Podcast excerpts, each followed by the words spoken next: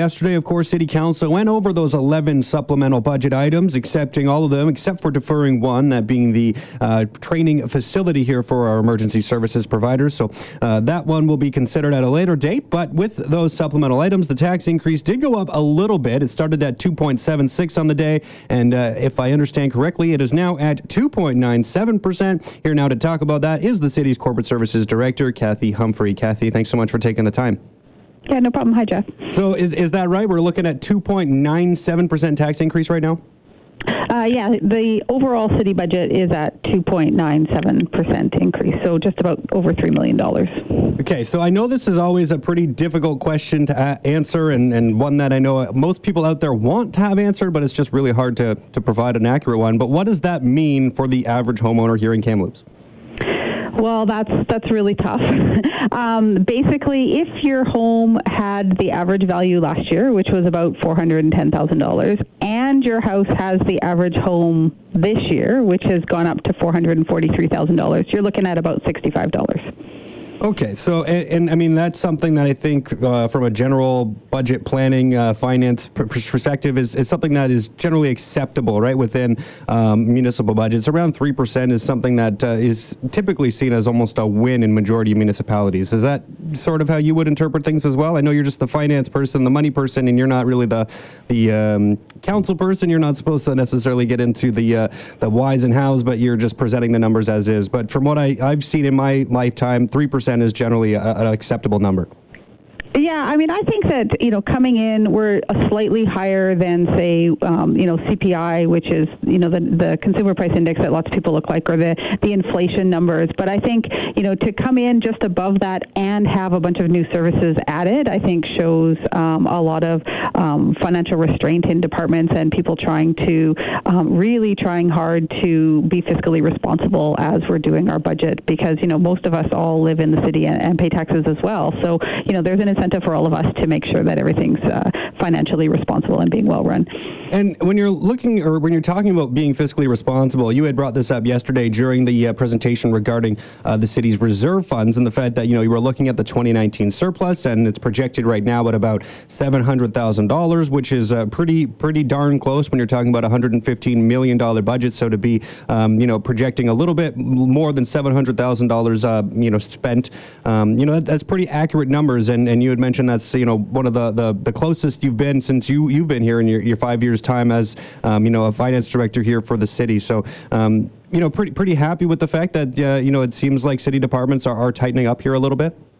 Yeah, I mean, I think that's really, um, you know, uh, a really great thing for the city because we always are accused of, you know, we have all these slush funds or the city's overtaxing me. And really, the fact that we don't have a lot of money spent um, left over at the end of the year shows that, you know, we had a plan and we followed it. And our engineering departments and our operations departments are are really trying hard to um, read the, the the markets and estimate the cost of of doing business. I mean, the downside of it is that when when unexpected things come out, um, there isn't a lot of wiggle room in the budget to accommodate them. But you know, we're doing that through the actual financial plan and our asset management plans to, to have the reserve set aside for those one-offs, as opposed to putting it into our operating budgets. Yeah, and and you know, just looking at the reserve funds as a whole, it looks like things are pretty healthy here in the city. Um, when you're talking about just the general reserve being up over 14 million, and uh, the total figures was up over 28 million. Um, you know, is that uh, about where you would like to see the city be? Yeah, I mean, I think those numbers are, are, you know, they're really big numbers, but I mean, the city deals with really big numbers all along. So, I mean, even the, the general reserve sitting at 13 or 14 million dollars, if you, you know, consider that the city collects 115 million dollars um, in the course of a year, you know, in the event that there was an emergency of some sort, you know, that's only a couple of months worth of operations um, sitting in our reserve. So it is a big number, but, uh, you know, we do need to have that set aside for um, if we had to front the cash on some, you know, capital projects, you know, a lot of times we'll end up reimbursed back by the province or the federal government, but, you know, we need to have that cash set aside to, to cover the cost and fix whatever it is right away. And it's probably pretty helpful to have, too, when looking at, you know, applying for grants to have some of that potential dollars that you can lay down up front. Um, I think, uh, you know, quite often can make um, those, those organizations in charge of giving out grants to municipalities, uh, the fact that there is money in the reserves for certain projects probably makes it a little easier to go about uh, getting some of those funds. Well, yeah, I mean, grants are really unpredictable in terms of when they're going to happen and when, uh, you know, other levels of government are going to offer them. So most of them don't ever cover 100% of the cost. So the fact that we're sitting with a little bit in our reserve funds and can jump on grant opportunities because we have, you know, 25% of the project or 33% of the project that we can fund uh, right then and there when the project is approved, um, I think is really helpful for the city. Perfect. Uh, one thing I did want to ask about as well was just the projected growth numbers. So the city is projecting one and a quarter percent growth. Um, you know, so when you factor that into the total budget, I guess uh, budget spending is going up uh, about 4.2 some percent. Uh, but just you know, when looking at one and a quarter projected growth, how, how difficult of a number is that to project? Is that something that's a, a real challenge for the city and something that you know could uh, could change significantly over the course of a year? Um, I mean, it is a little bit tough uh, to project. I mean, we work really closely with BC Assessment to get their read on what's happening in the community. They provide our, our revenue team and our taxation team with updates throughout the year um, in terms of the, the growth and what they're projecting for um, new businesses and new buildings within the community. But what we do is we, um, you know, I heard you talking to Mayor a little bit earlier. We we budget a little bit conservative because, um, you know, like you said, we don't want to be too high and not collect enough money. And then what we do is we just sort of buffer the difference, um, you know, because generally it's only a, a, little bit of a difference um, year over year to, to cover our estimates on either side. So.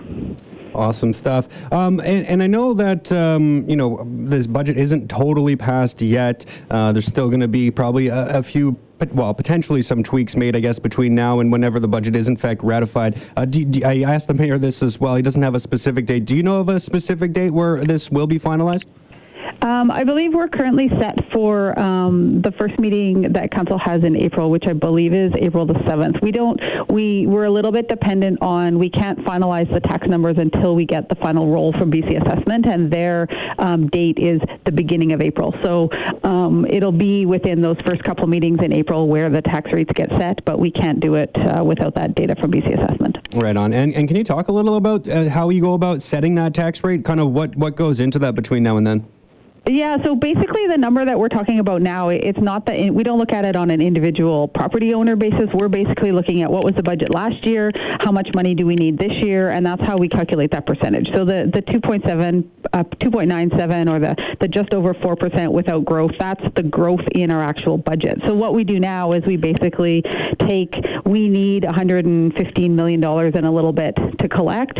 We take BC Assessments numbers that said this is the value of all the property properties in Kamloops, and we basically do sort of backwards math to figure out what the mill rate is that gets us $115 million in each of the property classes.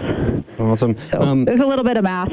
yeah, uh, I'd say just a little bit. Um, yeah, I'll pretty much get you out of here on this, Kathy. I guess just, you know, when you're looking at um, just our, our, tax base as a whole, do you have any concerns, um, you know, just with where money is coming from? I know there's always conversations when it comes to, um, you know, maybe the individual homeowners getting overtaxed as we see industry sort of get phased out more and more. Um, you know, just how, how much of our tax base is reliant on individual homeowners? Is that uh, something that is concerning at all to the municipality?